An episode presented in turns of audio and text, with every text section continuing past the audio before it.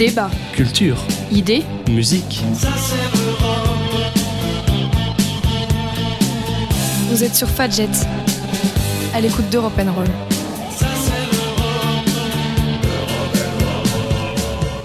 Bonjour à toutes et à tous, nous sommes le jeudi 2 avril 2020 et vous écoutez Europe N Confinement. Aujourd'hui J 16, c'est jeudi, on espère que vous n'êtes pas tombé dans le panneau des différentes intox hier. Pas sûr toutefois que le climat ambiant ait été très propice aux poissons d'avril, on espère quand même que vous avez passé un bon jour de fête. Bref, au sommaire de cette émission, on retrouve les actualités et la météo pour entamer cette émission comme d'habitude. La partie centrale, elle, sera dédiée aujourd'hui à l'horizon européen de François Xavier, et c'est la fin aujourd'hui d'ailleurs du voyage en Russie avec le troisième et dernier volet consacré à la Russie, cette fois dans la littérature. Enfin, en dernier partie d'émission, vous le savez très bien, comme tous les jours, vous retrouverez le Ça s'est passé aujourd'hui et nous parlerons empire et mariage. Le tout avec son lot de musique pour mettre tout le monde de bonne humeur. Alors, évidemment, nous allons commencer sans plus tarder avec le point d'actualité. À la une de ce jeudi 2 avril, la conférence internationale sur le climat, la COP26, qui devait se tenir à Glasgow en novembre, est reportée en raison de la pandémie de coronavirus. C'est ce qu'a annoncé hier le gouvernement britannique, recevant le soutien des associations environnementales. Compte tenu de l'impact mondial et continu du Covid-19, la tenue d'une COP26 ambitieuse et inclusive en novembre 2020 n'est plus possible. C'est ce qu'a détaillé le gouvernement sur son site internet, précisant que le sommet aurait bien lieu dans la ville écossaise, mais en 2021, à une date qui sera communiquée ultérieurement. Cette décision a été prise par les représentants de l'ONU en matière de changement climatique en accord avec le Royaume-Uni et ses partenaires italiens, c'est ce qu'a précisé le communiqué alors que la pandémie s'accélère. Le secrétaire de l'ONU, Antonio Gutiérrez, a dit soutenir cette décision, estimant qu'éliminer le virus était la priorité absolue. Il a indiqué dans un communiqué, cette crise humaine et dramatique est aussi un exemple de la vulnérabilité des pays, des sociétés et des économies face aux menaces existentielles. Un mot sur le monde du sport, une nouvelle fois touché par le coronavirus. Cette fois, le circuit de tennis a une nouvelle fois dû céder devant la menace avec l'annonce de l'annulation pure et simple de Wimbledon et la prolongation de la suspension de la saison jusqu'au 13 juillet. C'est avec grand regret que le conseil d'administration du All England Club et le comité de gestion du tournoi ont décidé que l'édition 2020 serait annulée en raison des risques de santé publique liés à l'épidémie de coronavirus. C'est ce qu'ont écrit les organisateurs du plus vieux tournoi du Grand Chelem. Initialement prévu du 29 juin au 12 juillet, la 134e édition du tournoi se déroulera du 28 juin au 11 juillet 2021. C'est la première fois depuis la Seconde Guerre mondiale que Wimbledon n'aura pas lieu, mais cette décision est tout sauf une surprise compte tenu du flou qui règne autour de la date de reprise des épreuves dans le monde du tennis. On va terminer ce point d'actualité avec une petite revue de presse des unes quotidiennes. Comment tenir sur la denrée? Titre Libération qui se penche aujourd'hui sur les défis de la production et de la distribution alimentaire en ces temps d'épidémie et de confinement. La Croix, de son côté, publie un dossier sur le casse-tête de l'école à la maison. Et ce matin, l'équipe continue de rendre hommage à l'ancien président de l'Olympique de Marseille, Pape Diouf, tout en consacrant sa une à l'annulation du tournoi de Wimbledon. Du côté de la presse régionale, le Dauphiné libéré s'intéresse à l'impact positif du confinement sur notre environnement, tandis que Ouest France consacre sa une aux mesures de confinement en Inde. Enfin, pas de vacances pour le virus, c'est le titre du courrier Picard en référence aux propos tenus hier par Christophe Castaner à l'approche des vacances de printemps. On ne part pas en vacances pendant le confinement, a-t-il rappelé. Voilà donc pour les actualités. Petit point météo avant de marquer une première pause. Les nuages cet après-midi arrivés par la Manche en matinée gagnent le nord des pays de la Loire, la Beauce et l'île de France, mais ne donnent pas de pluie sur les régions proches des Pyrénées. En revanche, le temps reste instable avec quelques averses. Ailleurs, le soleil reste bien présent. Les températures seront-elles comprises entre 9 et 16 degrés? Il fera 10 à Rouen, 11 à Paris et à Rennes, 12 à Nice, 14 à Toulouse et 16 à Bordeaux et Montélimar. Demain matin, un front perturbé de faible activité concerne l'extrême nord du pays, avec un ciel chargé et quelques faibles ondées. Sur les deux tiers sud du pays, le soleil domine encore avec de faibles gelées encore possibles dans le centre-est. Côté température, il fera 2 à Dijon, 5 à Nantes et à Lyon, 6 à Paris et 8 à Marseille. Voilà donc pour ce petit point d'actualité et de météo. Il est temps de marquer une première pause musicale. Et cette pause, elle est avec les Comédiens Harmonistes, un groupe allemand des années 20 et 30. Je vous propose donc Mein kleiner grüner Cactus.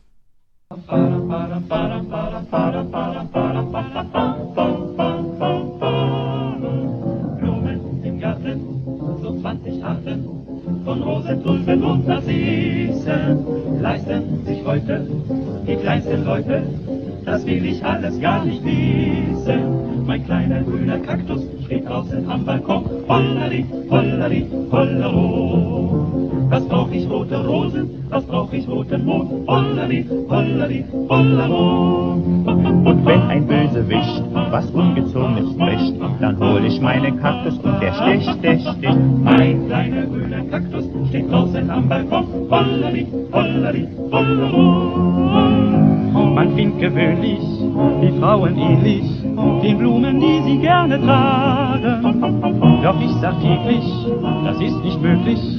Was sollen die Leute sonst von mir sagen? Mein kleiner grüner Kaktus steht draußen am Balkon. Hollolari, hollolari, hollolaro, bam, bam, bam, badam. Was brauch ich rote Rosen? Was brauch ich roten Mond? Hollolari, hollolaro, hollolaro.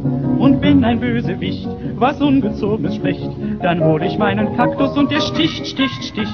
Mein kleiner grüner Kaktus steht draußen am Balkon. Hollari, hollari, hollero. Piep, piep,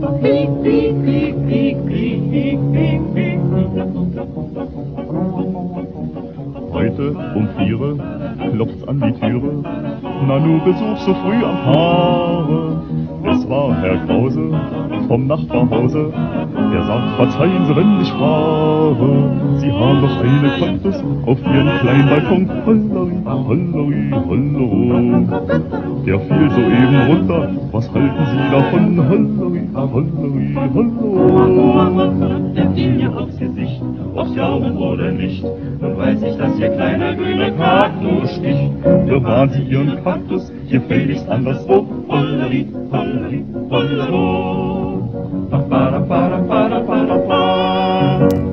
Voilà, c'était les comédiens harmonistes dans Europe and Confinement. On va tout de suite continuer cette émission avec donc la deuxième partie. Et aujourd'hui, cette deuxième partie est entièrement consacrée à la Russie grâce à François Xavier qui vous a préparé sa dernière chronique sur cet immense pays à la fois mystérieux et chargé d'histoire.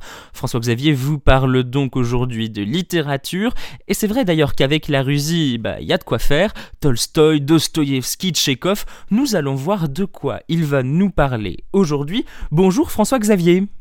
Bonjour à tous, on se retrouve aujourd'hui pour le troisième temps de notre horizon européen consacré à la Russie. Et troisième temps oblige, nous allons aujourd'hui aborder la Russie sous l'angle d'une œuvre littéraire. Alors j'ai choisi aujourd'hui une œuvre de la littérature russe, comment aurais-je pu faire autrement, j'ai envie de dire, étant donné la, la profusion bien entendu d'œuvres et d'écrivains qu'a compté ce pays? C'est une œuvre de Pouchkine, assez célèbre, très célèbre même, adaptée euh, par la suite notamment en opéra, et euh, qui va nous changer des choix un petit peu plus éclectiques, comme pouvait l'être notamment l'arithmétique des dieux de Katrina Kaldan, dont nous avions parlé dans le volet estonien de notre horizon européen la semaine dernière.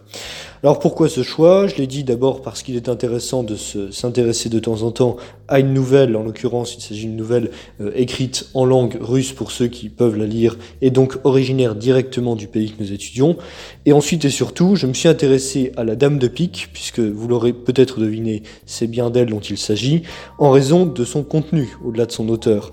Alors pour ce qui est de l'auteur, je vous renvoie aux nombreuses études qui ont pu être conduites, que vous trouverez notamment sur la plateforme Kern en, accès libre, euh, sur les liens qu'entretenait Pushkin, enfin qu'ont entretenu les Russes avec Pushkin, avec la mémoire de Pushkin, euh, notamment, euh, bien entendu, à la suite de sa mort prématurée. Le sujet est passionnant, mais ce n'est pas là ce qui va nous intéresser, vous en doutez. On va plutôt s'intéresser à l'œuvre en elle-même et à ce qu'elle nous dit, comme nous le faisons à chaque fois, sur le pays que nous considérons. Et donc aujourd'hui, la Dame de Pique, pourquoi? Eh bien parce que, finalement, de Pushkin à Poutine, j'ai envie de dire que c'est un petit peu la même histoire, c'est l'histoire d'un pari qui va se répéter. Alors avant d'approfondir ce point, je voudrais revenir un instant sur, euh, sur un sondage qui, il y a quelques années, je crois que c'était en 2017, m'avait marqué, sondage réalisé par un institut indépendant qui interrogeait les Russes sur la personnalité qu'ils considéraient la plus remarquable. Et euh, pour 34% des sondés, j'ai retrouvé les résultats tout à l'heure, la personnalité la plus remarquable était euh, Pushkin, donc en, à égalité, et c'est ça qui est intéressant, avec Vladimir Poutine, qui était le dirigeant actuel. Alors je vous laisse euh, faire les, les comparaisons euh, pour vous-même, mais ça nous dit quand même quelque chose sur la place qu'occupe Vladimir Poutine aujourd'hui, et que nous avons eu l'occasion d'étudier la dernière fois, sur la place qu'il occupe euh, en Russie et sur le pouvoir personnel qu'il peut y exercer. En ce qui concerne Pushkin, en ce qui concerne la Dame de Pique, j'ai parlé tout à l'heure d'un pari, d'un pari euh, Pushkin-Poutine, euh, entre guillemets, pour reprendre le jeu de mots. Eh bien, le fait est que quand on regarde à cette heure-ci le, positionnement géostratégique de la Russie, on s'était intéressé euh, dans la première chronique que je vous invite à, écouter euh, à la succession impossible de Vladimir Poutine et aux enjeux géopolitiques que nous avions initiés, eh bien aujourd'hui on s'aperçoit que la Russie hésite, penche de manière continuelle entre deux hémisphères, deux influences, de continents aussi, que sont bien entendu l'Asie au premier rang des, desquels pays asiatiques, la Chine, et euh, l'Europe d'un autre côté. Eh bien, cette tension, ce pari auquel est confronté Vladimir Poutine euh, lorsqu'il fait le choix, et euh, il l'a fait il y a quelques années, de s'ancrer davantage au sein de la sphère asiatique et de rejoindre notamment les initiatives de route de H-SOA déployées par Beijing aujourd'hui, ce pari pourrait bien s'avérer euh, risqué. Alors, on peut se demander très vite, et c'est ce que je me suis demandé lorsque j'ai souhaité m'intéresser à la Dame de Pique pour vous parler un petit peu de la Russie actuelle, finalement, dans quelle position va se retrouver Vladimir Poutine? Est-ce que, considérant qu'il tient toutes les cartes en main, il euh, se comparera à Pushkin, que par ailleurs on sait qu'il apprécie, dont il apprécie également les œuvres. On a souvent vu Vladimir Poutine sortir de manière euh, ostensible durant des, conférences, des sommets internationaux, un livre de Pushkin euh, de sa sacoche pour le lire, histoire de montrer son désintérêt et sa singularité russe affirmée. Eh bien, au-delà de ça, Poutine parviendra-t-il à se placer comme Pushkin envers la Dame de Pique, envers les personnages qu'il met en scène dans cette nouvelle, et donc tirer les ficelles finalement, orienter, organiser ce jeu dont il écrit les règles, ou bien Poutine sera-t-il à l'image du narrateur du personnage principal pardon de la nouvelle, à savoir le jeune officier Herman, ancien militaire également, là encore euh, je vous laisse tirer les liens, euh, qui choisit de tout risquer, de parier, euh, ne peut pas résister à la tentation de jouer, et euh, ce finalement risque de tout perdre. Alors j'espère vous avoir donné envie, euh, dans cette période de confinement, de découvrir cette brève nouvelle, je tiens à le souligner, donc euh, qui vous distraira de manière relativement euh, courte, la Dame de Pique, donc de Pushkin, et je vous retrouve très bientôt pour un nouvel horizon européen consacré à un autre pays. Voilà donc pour la fin de cet horizon européen sur la Russie, avec donc une proposition de lecture, La Dame de Pique. Sachez évidemment que si vous voulez vous plonger dans la lecture de littérature russe, euh, il y a énormément de choix. hein. On peut citer Crime et Châtiment, Guerre et Paix, Les Frères Karamazov, bref, il y a de quoi faire pour vous occuper pendant assez longtemps. Et nous, tout de suite, on va marquer une deuxième pause musicale, et cette fois c'est avec Dépêche Mode et quelque chose que tout le monde commence un peu à faire en ce moment, Enjoy the Silence.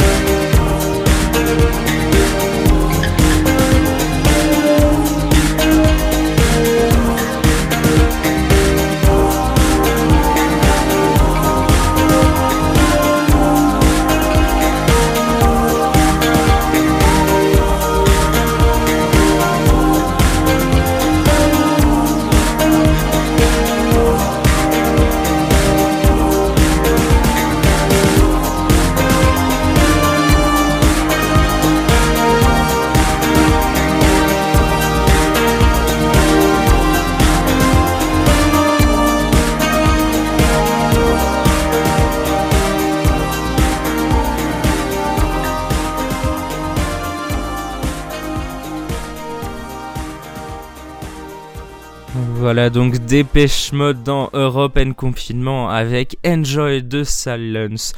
Ah ça c'est sûr que en ce moment on peut tous enjoy le silence puisque vous vous doutez bien, les villes sont beaucoup moins remplies qu'à l'accoutumée, beaucoup moins de voitures circulent, la ville se fait morte. D'ailleurs, si vous êtes dans une ville comme Nancy où le couvre-feu règne, ici c'est à partir de 22h, eh bien vous pouvez vraiment apprécier le silence à partir de 22h puisqu'il n'y a plus aucun bruit.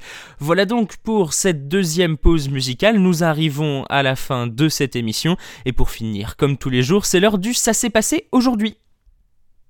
Mercator, raconte-nous une histoire. Même deux histoires. Et aujourd'hui donc, ça s'est passé un 2 avril, Napoléon se marie pour la deuxième fois. Le lundi 2 avril 1810, au Louvre, Napoléon Ier, 40 ans, épouse en grande pompe l'archiduchesse Marie-Louise d'Autriche, 18 ans. Marie-Louise est la fille de l'empereur d'Autriche et la petite nièce de la reine Marie-Antoinette, celle-là même qui fut guillotinée. Le mariage scandalise les nostalgiques de la Révolution, y compris beaucoup de fidèles de l'empereur. Alors comme d'habitude, pour comprendre, il faut remonter en arrière, et aujourd'hui il faut remonter 15 ans en arrière, en 1795. Le jeune Napoléon Bonaparte va être présenté dans un salon mondain à une certaine Joséphine Taché de la Pacherie, veuve d'Alexandre de Beauharnais, exécutée pendant la Terreur. Napoléon se montre passionné dans sa relation avec donc Joséphine de Beauharnais. Ils vont se marier tous les deux le 9 mars 1796. Mais très vite, Napoléon, qui continue pendant ce temps-là son ascension au pouvoir, consul puis empereur, va vite déchanter. Son mariage ne lui donne pas d'héritier. Jusqu'en 1806, aucun enfant ne naît de leur relation. Napoléon craint être la source de cette infertilité. De fait, aucune de ses maîtresses n'est non plus tombée enceinte de lui. Cette situation va donc prendre fin, comme je viens de le dire, en 1806, quand une des maîtresses de Napoléon, Éléonore Denuel de la Plaigne, va donner naissance le 13 décembre à un jeune garçon, premier fils de Napoléon. La stérilité de l'impératrice pose donc question et elle est source de moqueries, notamment dans la famille Bonaparte, hostile depuis toujours au mariage du couple. Le médecin de l'empereur va attribuer cette infertilité à une ménopause précoce chez l'impératrice, qui n'avait pourtant que 33 ans lors de son mariage avec Napoléon. Le frère de Napoléon d'ailleurs va refuser de lui laisser adopter ses fils qu'il a eus avec ses maîtresses, il en a deux. Napoléon va donc se décider à répudier son épouse pour asseoir son pouvoir en fondant une dynastie. Le divorce va être signé le 15 décembre 1809 et prononcé par un senatus consulte le 16. Et le mariage religieux, lui, va être annulé début 1810 par l'officialité de Paris, le tribunal ecclésiastique. Sur la liste des potentielles épouses figure Marie-Louise d'Autriche, la fille donc de l'empereur. Ce dernier propose ainsi à son ancien ennemi de joindre leur dynastie pour assurer l'avenir de l'Europe et comme on l'a dit, les révolutionnaires sont horrifiés. Mais Napoléon, lui, y voit une ardente nécessité, en premier lieu évidemment pour obtenir l'héritier que Joséphine, la première impératrice, a été inapte à lui donner, et en second lieu évidemment pour unir sa dynastie naissante aux familles régnantes d'Europe, c'est assurer l'avenir. Après un divorce donc avec Joséphine et l'échec d'un projet de mariage avec une, une sœur du tsar, Napoléon s'est résolu à accepter l'offre de son ancien ennemi, l'empereur d'Autriche, et il va donc dire pour s'excuser J'épouse un ventre. Le mariage est conclu par procuration avant que Marie-Louise quitte Vienne pour Paris le 13 mars 1810. Le 2 avril donc, le mariage est célébré officiellement au Louvre et en grande pompe. Moins d'un an plus tard, le 20 mars 1811, va naître l'héritier tant attendu. Mais après l'effondrement de l'Empire, l'Aiglon connaîtra à Vienne une existence tragique et une mort romantique qu'a su d'ailleurs mettre en scène Edmond Rostand. Voilà donc pour cette chronique historique du jour et pour cette émission d'ailleurs de manière générale, c'est fini. On va se retrouver demain bien évidemment pour la fin de la semaine de travail et le début du week-end ce vendredi soir. En attendant évidemment, portez-vous bien. Je vous rappelle que vous ne pouvez pas sortir de chez vous sauf pour évidemment faire 2-3 coups d'exercice proche de votre domicile ou pour aller faire des courses. N'oubliez surtout pas votre attestation, elle doit désormais être marquée de l'heure de sortie de votre domicile.